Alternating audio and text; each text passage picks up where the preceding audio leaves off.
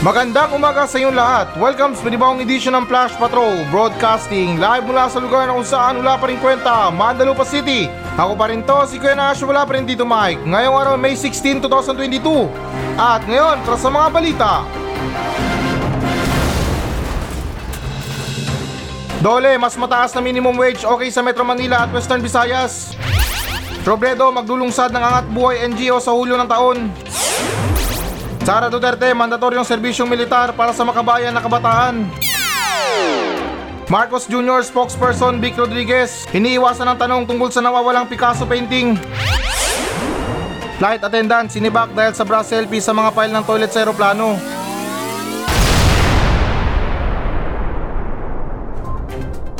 Dole, mas mataas na minimum wage okay sa Metro Manila at Western Visayas. So, okay guys, na alinsunod sa ulat ng One News PH na sinabi ng Dole na ang pagtaas ng sahod na ito ay inaasahang mapoprotektahan ang humigit kumulang mahigit 200,000 minimum wage earner sa mga pribadong establishmento sa riyon mula sa hindi nararapat na mababang sweldo. At dagdag pa rito na hiwalay na inapurbahan ng mas mataas na Regional Wage Board ang pagtaas ng minimum na sahod o sweldo ng mga manggagawa sa Metro Manila at Western Visayas. Nagkaloob ang Regional Tripartite Wage and Productivity Boards para sa National Capital Region ng dagdag araw na sahod na 33 pesos para sa mga manggagawa sa Metro Manila. At kalagipan nito, ang Wage Order Number NCR 23 na inilabas noong May 13 ay naghatid sa pinakamababang sahod na 570 o 570 para sa mga manggagawa sa non-agriculture sector at 533 para sa mga agriculture workers. Inaasahang mapoprotektahan nito ang humigit kumulang isang milyong minimum wage earner sa mga pribadong establishmento sa riyon mula sa hindi nararapat na mababang sweldo. Sabi ng Department of Labor and Employment o DOLE sa isang payag. At guys, nadagdag pa rin dito na isinaalang-alang ng rate adjustment ang pagbabalik ng purchasing power ng mga minimum wage earner dahil sa tumataas na presyo ng mga pangunahing bilihin tulad ng bilihin at produktong petrolyo sabi ng DOLE. Um, okay, so ito guys na itong sasabihin ko base na rin to sa nakita kong isang comment or isang parang ano ba, isang thought sa um, sa post na to sa balita na para sa akin tama yung sinabi niya na tanggalin yung regional wage para walang magsiksikan sa Metro Manila kasi yung mga ibang tika probinsya lumuluwas talaga ng probinsya para magpunta lang sa Manila at kumita ng medyo ano medyo okay. Eh kung tatanggalin natin yan at ipapantay natin sa lahat ay yung mangyayari yung mga tao magsisiuwian sa probinsya nila at doon na lang magtrabaho. Kasi dito sa Metro Manila napakasikip na sa mga sakayan, sa mga terminal, sa mga pag-uwi natin, napakarami mga ano, na mga commuters. Hindi naman sa tunog na pinagtatabuyan sila. Yung ibig ko lang sabihin dito na may punto yung sinabi ng isang tao sa comment na ba't di na lang kaya tanggalin itong regional wage na to nang sa ganun na yung mga tao ay hindi na magsiksikan sa Metro Manila.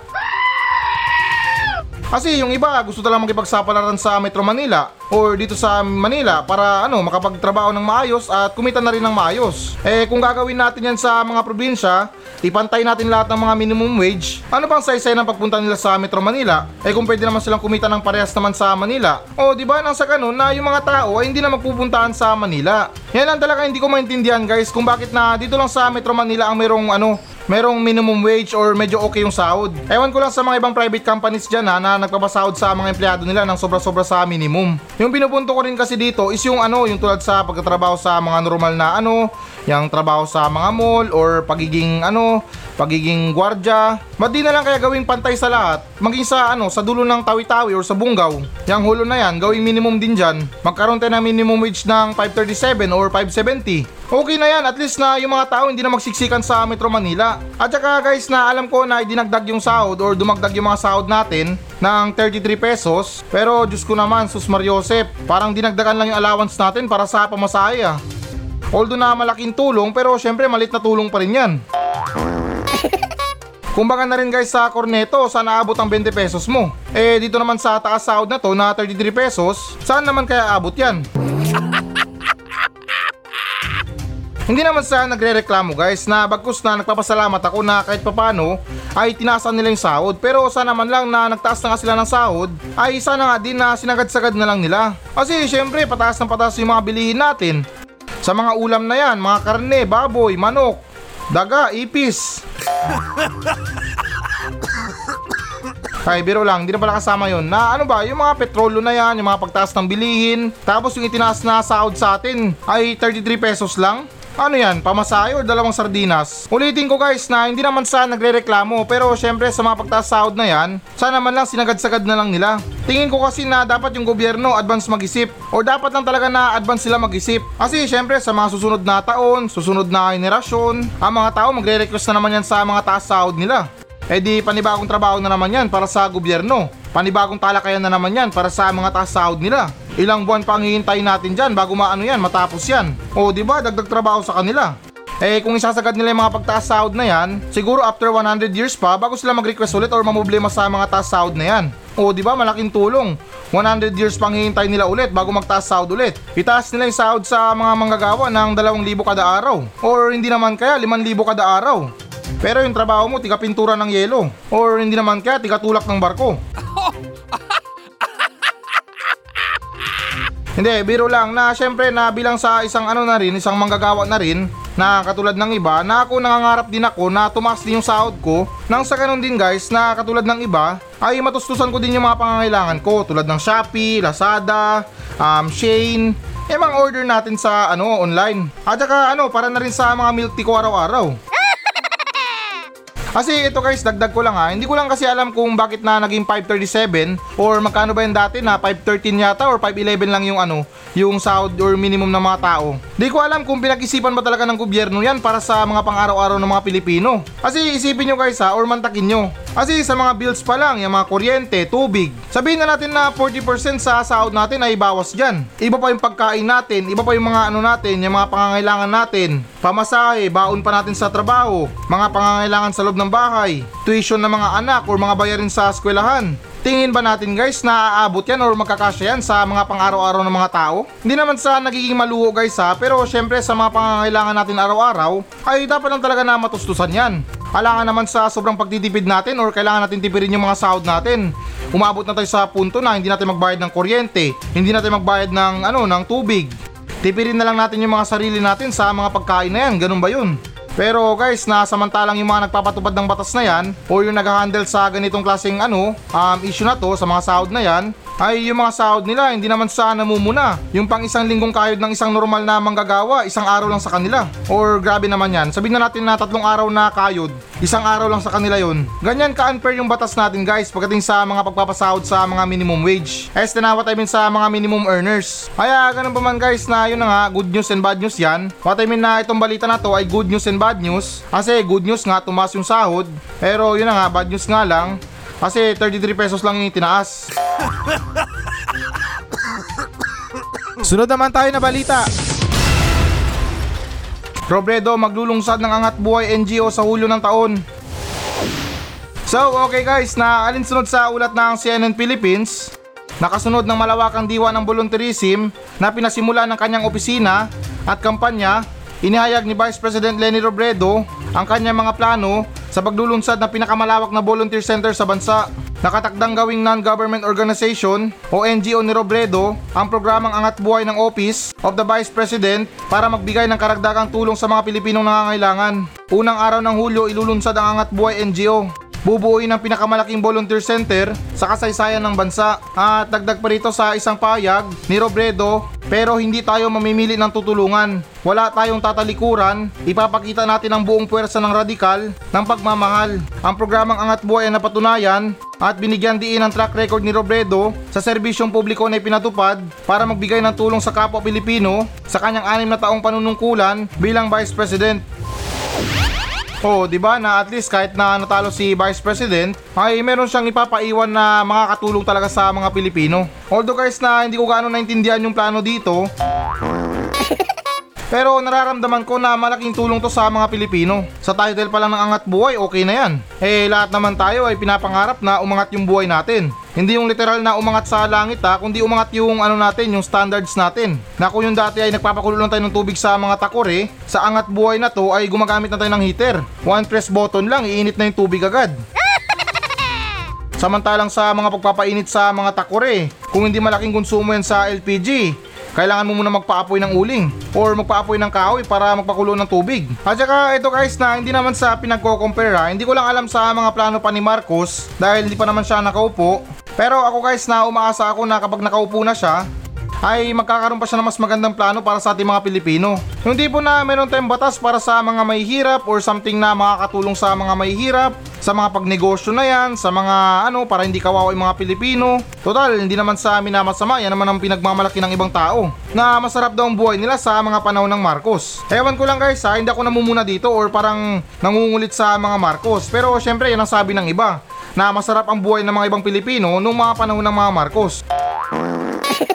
Sa mga nagawa ng mga Marcos ay nagpapasalamat din naman ako sa mga nagawa nila. Yung mga lang center na yan, heart center na yan, at marami pang iba na ngayon ay napapakinabangan na natin mga Pilipino. Pero syempre na iba pa rin yung para sa ating mga Pilipino talaga na yung literal na ano ba, yung specific or talagang target tayo mga Pilipino, especially na or lalong lalo na sa mga mahihirap. Kasi sa ngayong administrasyon parang iba yung target sa mga mahihirap. Kumbaga maling pasok or maling pinto yung pinasukan natin. Pag mahirap ka tapos napagkamalan kang drug user or parang drug pusher, ay tapos ka. Pero kung mayaman ka, tapos nahuli ka nila, special treatment pa para sa'yo, meron kang bulletproof. Papasuotin ka nila ng bulletproof para walang papatay sa'yo. Samantalang yung mga mahihirap, yung mga walang habas na namamaril sa mga mahihirap na parang magsasaka, or what I mean na nagmukha na silang magsasaka, sa pagtatanim ng bala sa katawan ng tao. Yan din kasi guys ang kinalulungkot ko. Pagdating sa mga mahihirap, may proyekto nga na angat buhay. Pero literal na angat talaga yung buhay mo sa langit na o sa kabilang buhay. Hindi naman sa nilalahat or minamasama, pero tingnan nyo yung sa paligid natin or magmasid-masid tayo sa paligid natin. Yung iba sa mga mayayamang tao, kung makapanghamak sila ng mga mahihirap, parang wala lang. Pero syempre guys na hindi naman sa nila lahat ng mga mayayaman. Alam ko na ilan pa rin sa mga mayayaman ngayon ay tumutulong pa rin sa mga mahihirap or meron silang kusa na tumulong sa mga mahihirap. Yung pinupunto ko lang dito is yung gobyerno at saka yung mga ilan sa mga mayayamang tao. Na kung makapanghamak ng mga mahihirap, kala mo, ang bango-bango ng mga tae nila. Kaya ganun pa man na tulad ng sinabi ko na wala man akong ganong naintindihan sa binasa ko Pero antabayanan na lang natin guys kung paano ang sitwasyon nito Or what I mean na kung paano ang sistema ng angat buhay na to Na magiging pamana sa atin ni Lenny Robredo. At syempre na umaasa rin ako para sa future natin kay Bongbong Marcos Yung hindi lang angat buhay Sama natin yung lipad buhay, sa kabilang buhay, at walang humpay na habang buhay Sunod naman tayo na balita. Sara Duterte, mandatoryong serbisyong militar para sa makabayan na kabataan. So, okay guys, na alinsunod sa ulat ng One News PH na nangako ang Presumptive Vice President na si Sara Duterte Carpio na itulak ang mga reforma sa sektor ng edukasyon na nagsasaad na kailangan ng gobyerno na bumuo ng isang bagong henerasyon na disiplinado at makabayan na kabataan. Bilang susunod na kalihim ng kagawaran ng edukasyon, sisiguraduhin kong tumutugon ang ating pamahalaan sa panawagan ng panahon. At dagdag pa rito noong Merkules ng gabi, May 11, inihayag ni Presidente President Bongbong Marcos Jr na pinipili niya si Duterte Carpio na maging sunod na kalihim ng Department of Education o DepEd, isang posisyon na tinanggap ng huli sa kabila ng kanyang layunin na maging susunod na kalihim ng pagtatanggol or yung ano Defense Secretary. At guys, nadagdag pa rito sa isang payag ni Mayor Sara, ang kailangan natin ngayon ay bagong henerasyon ng mga kabataan na disiplinado at may pagmamahal sa bayan. Mga kabataang Pilipino na tutulong sa gobyerno sa pagpapatatag at pagpapatibay ng kapayapaan at pagunlad sa ating bansa. At nauna nang sinabi ni Duterte Carpio na balak niyang gawing mandatoryo ang serbisyong militar para sa mga Pilipinong may edad 18 taong gulang anuman ang kasarian. Dapat lahat ng 18 years old natin, kapag umabot ka sa 18 years old, bibigyan ka ng subsidy at ihilingin sa iyo na pagsilbihan ng ating bansa sa ating Armed Forces of the Philippines. So okay na ito para sa akin na panahon na talaga para baguhin yung pag-uugali ng mga kabataan natin at sa madaling salita na agree na rin ako sa sinabi ni Mayor Sara or yung susunod natin na Vice President. Kasi ito guys ha, pasintabi lang. Pansin nyo ba sa mga kabataan ngayon? Sobrang galing sa mga online games na yan, sa mga pag-defense na mga tore nila, sa mga kampo nila, sa mga laro na yan. Samantalang yung sariling bansa natin, nga nga tayo. At saka ito guys na dumagdag pa to sa ikinalulungkot ko na karamihan sa mga kabataan ngayon panay giling na lang sa mga TikTok nila. Panay sayaw, panay pakita ng mga katawan nila. Makakatulong ba sa atin yan? Makakatulong ba sa bansa natin? Pasintabi lang sa words na to ha, hindi naman sa amin na masama. Yan ang dahilan kung bakit na dumarami yung mga manyakis sa Pilipinas. Nang dahil sa mga walang kwentang TikTok na yan. Ewan ko ba kung pinagkakakitaan ba nila or parang trip lang nila. Kasi ito guys ha, dagdag ko lang ha, alam nyo ba sa bansang Singapore, talagang mandatoryo yung ROTC doon or yung pagsisilbi mo sa militar. Militar man tawag dyan or gobyerno. Pero tingnan nyo ang bansang Singapore, hindi mo pwedeng basta-bastahin yan, malakas ang militar nila. Samantalang sa Pilipinas, yung malakas lang dito yung TikTok.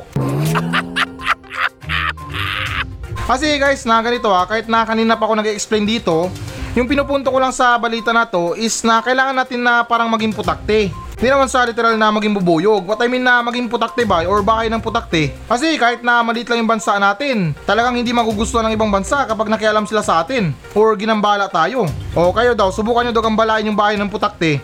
O, di ba mahirap? Kaya ganun dapat yung bansa natin. Maliit man pero hindi ko gusto ng ibang bansa na guluhin tayo. Sa madaling salita na yung gusto ni Mayor Sara dito or yung susunod na vice president natin is lahat ng mga kabataan ay kailangan magdaan sa pagsasanay ng militar nang sa ganun na magkaguluman at least lahat tayo eksperyensado or merong alam sa mga gera na yan. At hindi yung tipo na binobomba na tayo dito. Yung mga kabataan gumigiling pa rin. At saka guys na alam ko at saka alam nyo na sadyang mahirap talaga yung ROTC na yan. Dahil sa mga tamad dyan ay talagang pahirapan sa kanila ang bumangon ng madaling araw. Mantakin mo sa mga ROTC na yan sa pinagdaanan ko ay talagang hindi basta-basta. Magkamali ka lang, push up agad. Sa mga training na kailangan lumubog sa mga putikan na medyo pahirap sa mga ibang estudyante pero malaking tulong talaga kapag meron tayong problema. At saka dagdag ko lang guys ha, itong mga sundalo natin ay meron silang magandang disiplina sa sarili. Kumbaga yung disiplina na yun ay nakuha nila sa training nila. So kung ganyan ang gagawin ng mga kabataan ay malaking tulong to sa pagkakaroon ng magandang disiplina sa mga kabataan natin. Bata pa lang or sa murang edad pa lang marunong silang rumespeto sa mga magulang nila. Talagang disiplinado na. O di ba na malaking tulong talaga to para sa bansa natin. Alam ko na ilan pa rin sa mga kabataan ngayon ay tutol sa ROTC pero maniwala kayo guys na para sa akin na pinagdaanan ko to na maganda to para sa atin. Nakakapagod nga lang mag-push up, mag-squadras, mag-formation, pulot basura, lumublob sa putikan, gawing utos-utosan ng platoon leader na nakakabuisit. Pero para sa akin guys na kung maniwala man kayo, naniniwala ako na malakas ang potensyal dito na mabibuild up talaga ng mga kabataan yung salitang disiplina sa sarili. Yung tipo na galit na galit ka na na gusto mo na talagang sapakin pero nang dahil sa meron kang experience sa ROTC na yan ay matutunan mo na magtimpi sa sarili mo. At good thing din sa ROTC na to or isang magandang bagay sa ROTC. Sa mga may experience ng ROTC pwedeng ipadala sa ibang bansa yan. Gawin silang elite security guard.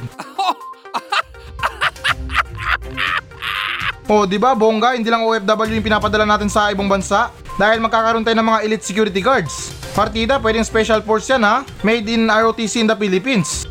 At ganun pa man guys, sa mga merong may tanong dyan, pwede nyo itong i-mensahe sa Facebook page ng Flash Patrol kung meron kayo mga konting katanungan tungkol pa sa ROTC. At saka tanong ko na rin sa inyo guys kung pabor ba kayo sa ROTC or mandatory ROTC para sa mga kabataan natin which is na mas gugustuhin ko pang makita yung mga kabataan natin na nagsasanay sa militar or sinasanay nila yung mga sarili nila sa pag-uugali ng militar kaysa naman na makita natin sa mga social media na pati mga lalaki gumigiling na. Linawin ko lang guys ha, walang masama sa pagsayaw sa mga giling-giling na yan. Yung pinupunto ko lang dito eh para sa akin na mas maganda pang makita yung mga kabataan natin na merong disiplina sa sarili at merong pwedeng iambag sa bansa natin. Hindi yung mga purong reklamo na lang. At saka ito guys, na-share ko lang ha, huli ko man sinabi ito pero Ah, mula lang, gusto ko lang i-share sa inyo yung ano, yung experience ko sa ROTC talaga. Kasi yung totoo niyan guys ay meron akong life hack sa ROTC ko. Nakakayaman sabihin sa inyo guys pero talagang literal na life hack to. Kasi guys na maniwala man kayo sa hindi At sa pagkakaalam ko na itong ROTC na to Parang hindi pa to ROTC eh.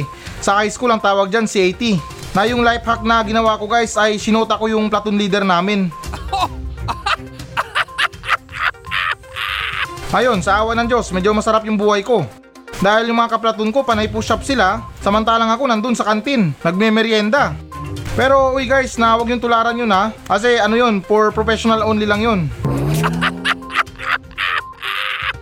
Pero seryoso guys na para sa akin na malaking tulong talaga to itong mandatoryo na to sa mga 18 years old na sumailalim sa ROTC nasa ganun kahit papano na lumakas-lakas din yung militar natin. Hindi lang yung malakas lang tayo mangutang. Sunod naman tayo na balita. Marcos Jr. spokesperson Vic Rodriguez, iniiwasan ang tanong tungkol sa nawawalang Picasso painting. So, okay guys, na alinsunod sa ulat ng The Guardian, ang sulyap sa isang posibleng Picasso sa tahanan ni Imelda, Marcos na nakita sa pagbisita ng kanyang anak na si Ferdinand Bongbong Marcos Jr. pagkatapos ng kanyang pagkapanalo sa halalan ay nagbunsod ng gulo ng ekspekulasyon sa Pilipinas kung saan ang pamilyang dating ng loob ng bilyon-bilyon ay nakatakdang bumalik sa kapangyarihan. At dagdag pa rito si Marcos Jr. Ang anak at kapangalan ng yumaong diktador ay nanalo ng napakalaking tagumpay sa halalan sa pagkapangulo noong lunes. Isang resulta na kinagulat ng mga nakaligtas sa rehimen ng kanyang ama. Okay guys, na ito sa wakas lumabas din ang balita na to. Kahit na medyo late na tayo pero para sa akin na interesting pa rin itong balita na to. Sa mga walang alam guys or sa walang idea kung magkano halaga ng ano na yan, yung painting na yan, um, base na rin sa aking research na yung painting na yan ay nagkakahalaga ng 8 billion. Wow! I'm not sure pero yan ang lumabas sa aking research na yung painting na yan na nakita sa bahay ni Imelda Marcos ay nagkakahalaga ng 8 billion. Mantakin nyo, kapirasong painting lang na parang guhit grade 1 or kinulayan ng kinder na napagkamahal-mahal pala.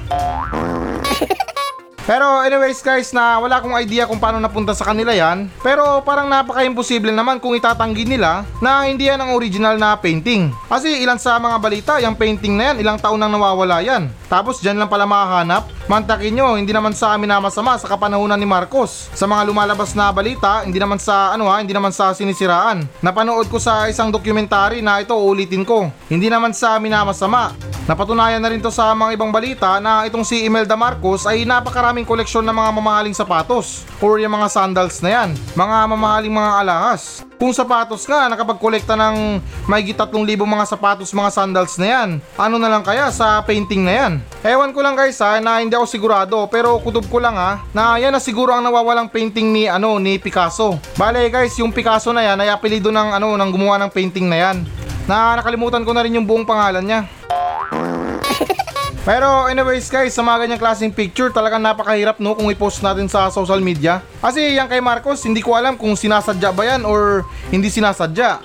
Na ewan lang guys, na nang dahil na rin siguro sa tuwa, ay nakalimutan ng i-blurred yung painting sa likod. Pero ganun talaga siguro guys sa mga social media na yan. Kailangan kung meron kang background, yung tipo na walang pupunahin yung mga tao. Medyo parang delikado na rin kasi sa mga panahon ngayon na mag-post ka ng mga picture mo sa social media lahat na lang pinupunan ng mga tao. Ultimo na meron kang background na sopa, background na baso, mga plato, hugasin na plato, ay ipupunahin pa yun ng mga kaibigan mo hindi naman kaya yung mga kakilala mo. Halimbawa na lang mag-selfie ka sa kusina nyo. Tapos makikita nila sa lababo na yung mga plato hindi pa nahugasan. Mga tik yan, yung mga kaibigan mo na alaskador magko-comment yan na uy, hugas-hugas din ang plato pag may time. Tapos yung iba, selfie na, hugas later. Totoo yan guys na nangyayari yan sa mga alaskador natin na kaibigan sa Facebook na wala nang ginawa kundi mamuna sa mga picture natin sa social media. At ito guys na tanong ko lang ha, hindi ko lang kasi maintindihan kung bakit na itong mga painting na to na parang walang ka-effort-effort na ginawa ay sila pa itong mayroong pagkamahal-mahal na presyo. Sa nakita kong picture guys, parang grade 1 ang gumawa niyan or kinder. Ewan ko ba guys kung ano nagpamahal dyan, yung materials ba o yung tao. Kaya parang sa loob-loob ko na iniisip ko lang, siguro ng mga panahon na bago namatay si Yeso Kristo, kapag nakapag-drawing siya, pagkamahal-mahal siguro ang presyo. or kahit man lang guhit or signature ni ano ni Yesu Kristo. Di ko lang talaga alam guys kung bakit nailan sa mga mayayamang tao ay nakakandara pa sa mga pagkamahal-mahal na painting na yan. Na hindi na rin sa amin na masama sa mga katulad ko kung makita ang mga painting na yan. Talagang pagtatawanan. At saka ito humihingi ako ng patawad kung medyo sinasagasaan ko yung arts dito. Hindi naman talaga sa amin na masama. Nirerespeto ko yung mga pagiging artist ng ibang tao. Pero syempre guys na hindi ko rin masisi yung mga sarili ko Ayos na sarili ko na yung mga katulad ko pala na mag-judge sa katulad ng painting na yan. Ewan lang guys na siguro na ilan talaga sa mga mahihilig sa arts or mahilig sa mga sinaunang tao. Iniisip ko lang kasi na dapat sa panahon na to si Enrile mayamang tao na yan. or siya na pinakamayaman sa buong mundo. Dahil siguro sa unang panahon kung meron mang drawing si Enrile talagang pagkamahal-mahal na sa panahon ngayon. Kasi yung ilan sa mga kolektor yan naman ang tinitingnan nila. Or dyan na sila bumabase sa katandaan ng painting na isa na rin sa dahilan kung bakit na pagkamahal-mahal. O di ba mantakin nyo sa kapanahunan ni Enrile? Kwento sa Facebook na ginagawa pa lang yung pyramid sa Egypt, nagtitinda na sila ng palamig sa gilid. At saka yung sa The Last Supper, siya daw pinaghugas ng pinggan. Sunod naman tayo na balita. Flight attendant sinibak dahil sa bra selfie sa mga file ng toilet sa aeroplano.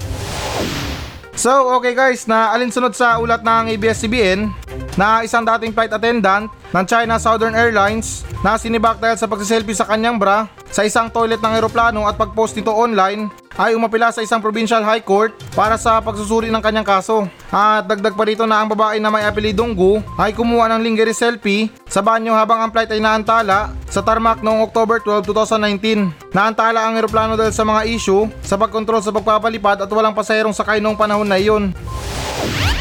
Oh, anong mali doon kung mag-selfie ka ng sarili mo or di naman kaya yung bra mo? Hindi naman guys sa pinagtatanggol porket na bra ang pinag-uusapan natin dito. Kasi unang-una sa lahat, sa bathroom naman siya or sa CR. Eh, yung CR na yan, private room yan. Kaya nga minsan na dyan tayo naguhubad, dyan tayo nagsi-CR or nagbibihis. Kasi nga, yung room na yan or yung CR na yan, private room yan para sa tao talaga or sa isang tao lang. Wala naman sa sigurong nilabag sa mga pag-selfie na yan sa harap ng customer. Eh, customer. Sa harap ng ano, ng pasahero. Kaya para sa akin guys or opinion ko lang na wala akong nakikitang dahilan or sapat na dahilan para tanggalin siya sa trabaho. Buti nga selfie lang ng nakabra eh yung iba nga dyan talagang hubad na hubad. Di ko lang alam guys kung sa mga eroplano ay merong mga rules and regulation tayo dyan or para sa kanila pero para sa akin na hindi naman siguro masama or wala naman sigurong masama kung magsiselfie ka ng nakabra sa loob ng CR. Yung masama doon na magselfie yung flight attendant sa cockpit ng nakabra. Yung cockpit na yun guys, yun na yun kung saan na nagmamaneho yung mga piloto. Baka rin kasi guys na kapag nag-selfie yung flight attendant doon ng nakabra, eh baka kasi na malito yung mga piloto kung saan yung langit. Kaya ganun pa man guys na ulitin ko sa pagkakaintindi ko sa balita, um, wala akong nakikitang mali na nilabag ng flight attendant sa mga selfie niya at pag-post ng online kasi tulad pa rin ng sinabi ko na wala namang masama doon. Bakit sa mga porn site? Ilan sa mga context doon or mga content? Yung mga porn star naka-uniform pa ng mga pampulis, pambumbero o hindi naman kaya abogado. O dyan di ba? Ba't nila kasuhan yan? Sa pagkakaalam ko na yung kaso dyan, usurpation of authority. Kaya ewan ko ba guys kung bakit na masyado silang maselan sa mga ganyan. Alam nyo guys na matakot tayo kung merong camera sa mga CR ng eroplano.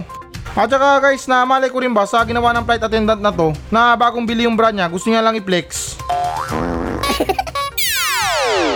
So ayan guys, ito na ang pinakahihintay nyo. Magbabasa na tayo ng audience mail. Mula pa rin sa mga nagmensahe sa atin sa Facebook page ng Flash Patrol. At bago pa man ang lahat na gusto ko lang kayong batiin ng Happy Monday. At gusto ko na rin kayong kamustahin sa panahon ngayon na sobrang napakainit. Yung tipo na rin na para tayong nagpipritay sa impyerno. Nagamit nga tayo ng aircon para maging malamig yung pakiramdam natin pero mag-iinit naman yung katawan natin kapag dumating na yung bill natin sa kuryente. Kaya ito guys na hindi naman sa pinupuna or hindi naman sa amin na masama. Pasintabi lang ha para sa mga tao na merong saktong kayamanan dyan or saktong pagiging mayaman na yung alam nyo na na minsan nakakaramdam din ng paghihirap or nakakaramdam din ng pagkawala yung walang wala talagang pera or sakto lang talaga na minsan yung mga binili nilang aircon sa bahay na hindi mo alam kung para sa air conditioner ba yan or para sa display na mukha ng painting. Kasi syempre nasa takot na rin na tumaas yung bill nila sa kuryente ay yung iba sa mga aircon na binili nila parang painting na lang. Pang display na lang sa bahay.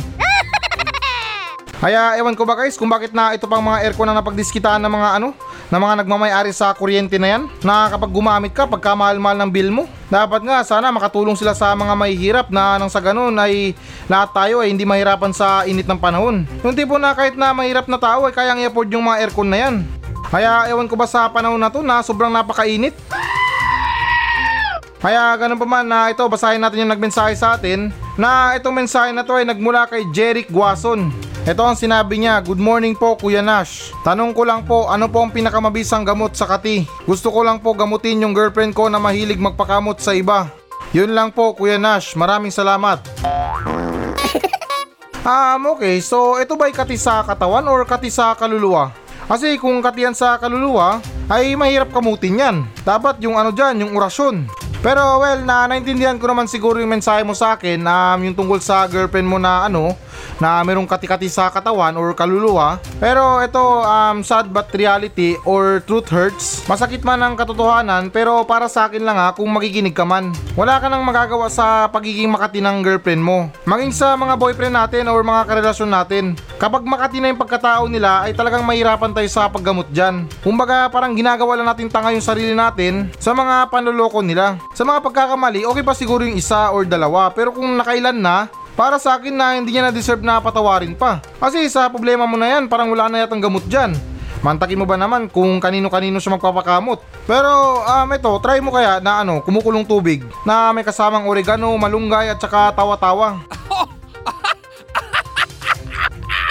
Baka sakali lang ha na matanggal yung kati niya sa katawan. Kasi kung simpleng kati lang yan, pwede mo namang kamutin or ikaw na lang ang kumamot. Pero iba na yung usapan kapag sa iba na siya nagpapakamot. Kaya yun lang yung payo ko na either na palitan mo na lang or maghanap ka na lang ng iba. Kasi huwag ka sana magalit na para sa akin ha or tingin ko lang na ginagawa mo ng tanga yung sarili mo.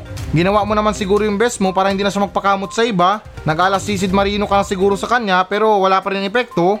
Eh, ganyan talaga mangyayari kapag ginamitan mo ng maling tools yung isang bagay. Pero malay ba natin na umepekto yung sinabi ko na abusan mo ng kumukulong tubig? Baka sakali lang na matanggal yung germs sa katawan niya.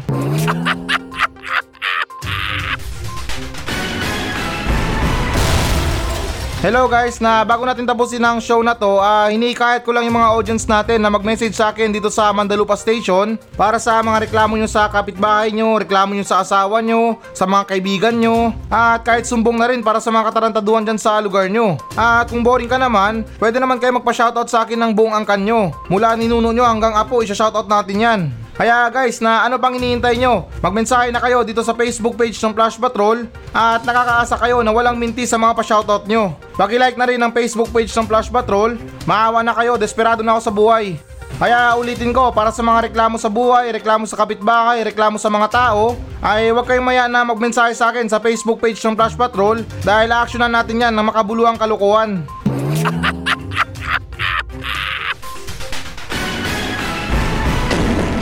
So yan muna mga balita ng Flash Patrol sa araw na to. Maraming salamat sa pakikinig. Ako pa rin to, si Kuya Nash. At maraming salamat ulit. Wala pa rin si Tito Mike. Masayang masaya ako. At goodbye!